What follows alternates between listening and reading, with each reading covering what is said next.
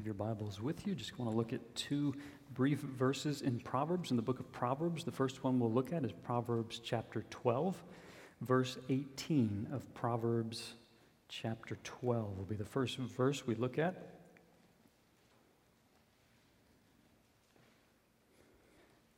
Proverbs chapter 12, verse 18. Please hear this public reading of God's word.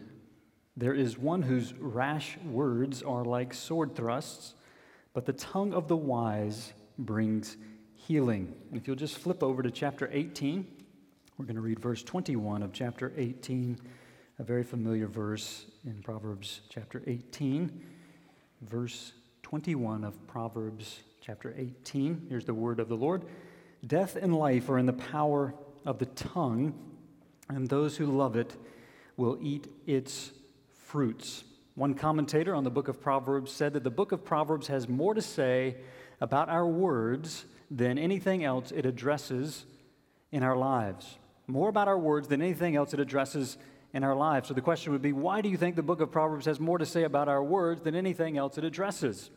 Well, Alistair Begg, he says this it is in this area, the area of our words, it is in this area, the area of our words, that all of us sin most readily. It's in the area of our words. This coming week is the easiest way that we're going to sin is going to be with our words. So quickly and so easily we can sin with our words. Therefore, we need biblical wisdom to help us with our words. And thankfully, the Bible is filled with biblical wisdom about our words. We just looked at two verses. The second one that we read, Proverbs 18 21, says, Death and life are in the power of the tongue. What an amazing contrast. Death and life in the power of the tongue. Our words can bring life, our words can edify, our words can encourage and lift up. Our words, as Paul says, can give grace to those who hear. How amazing is that? But our words can bring death. Our words can harm others. Our words can tear others down. We can sin so easily with our words. The point of Proverbs 18 21 is that our words have power, immense power. Our words matter. The words that we spoke before this church service started, they matter. The words that we will speak after this church service ends, they matter. All the conversations that we're going to have this week, they all matter. Our text messages and phone calls and emails and social media posts, they all matter because our words have power. A couple different commentators put it like this they said, Much of the strife in our families and offices and dorms and churches and nations is because of foolish words. A lack of self control when it comes to our tongues destroys marriages, families, and friendships, but we often underestimate the importance of our words. So, as we come to our time of confession today, a question to consider would be Have our words brought life? Have our words built up and edified and encouraged? Or have our words been harmful and torn down others? And then Proverbs 12 18 that we looked at first said, There is one whose rash words are like sword thrusts, but the tongue of the wise brings healing. Have we spoken rashly and recklessly with our words. It's so easy just to speak rashly and recklessly when we should hold on to those words and not speak them or have our words brought healing.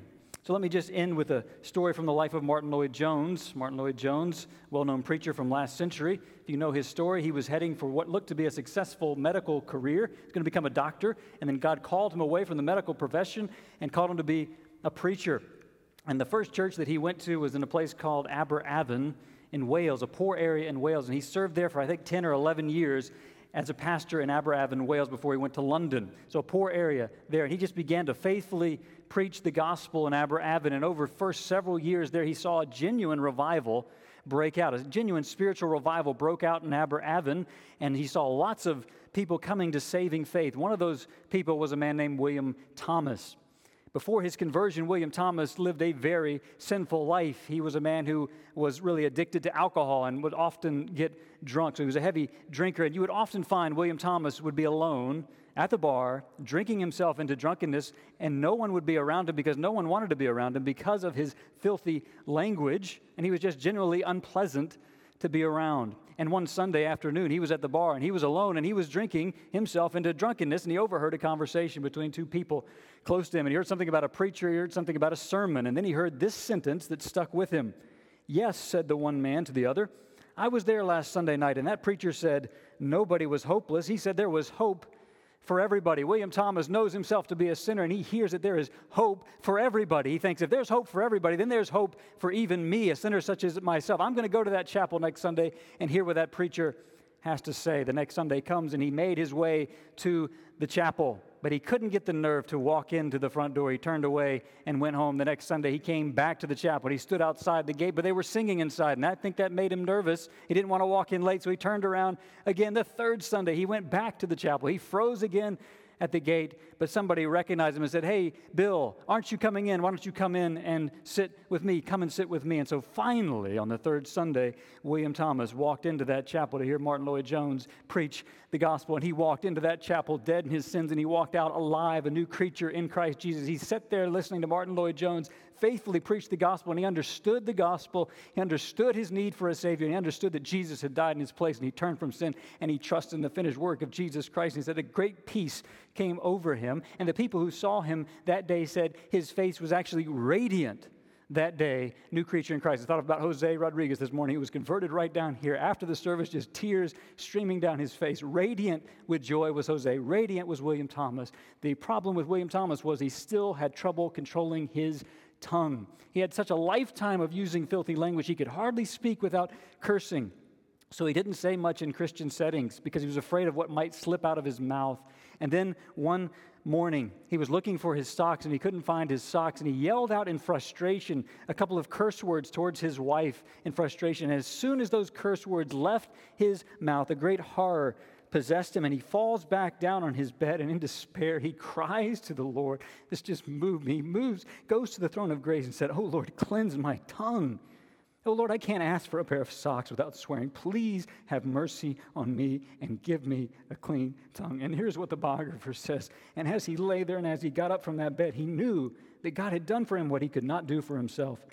His prayer, his cry of agony was heard and answered, and it was his testimony that from that moment to the end of his days, no swear word or foul word ever passed his lips. I am sure that all of us struggle controlling our tongues, but have we ever humbled ourselves like William Thomas and prayed for help to control our tongues? I'm convinced that we need to be praying about our words over and over and over again for help controlling our tongues, for help speaking words that will give grace to those who hear, because death and life are in the power of the tongue. I'll give you a few moments to pray silently, and I'll close this in prayer. Let's go before the Lord in prayer.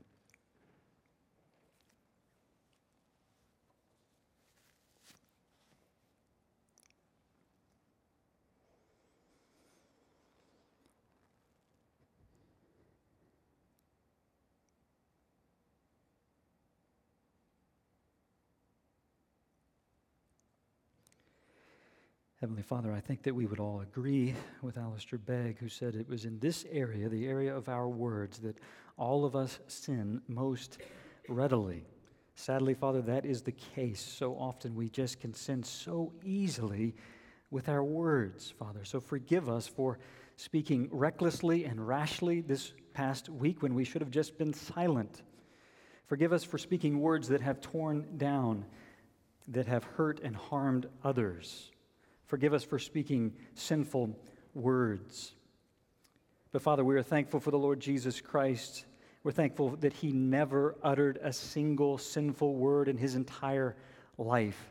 We're thankful that when he was reviled, he did not revile in return, but he continued entrusting himself to him who judges justly. And Father, we are thankful that his perfect life is credited to our account. If we turn from sin and rest in his finished work, then we are covered in the perfect, spotless righteousness of Jesus Christ. We're thankful that our sins have been cast as far as the east is from the west. Father, we would ask that you would help us to guard our words. Help us to remember the power of our words. And I pray that our words would bring life, that our words would edify and encourage, and our words would give grace to those who hear. Father, I pray even now as we sing that you would be glorified in our singing. We pray in Jesus' name. Amen.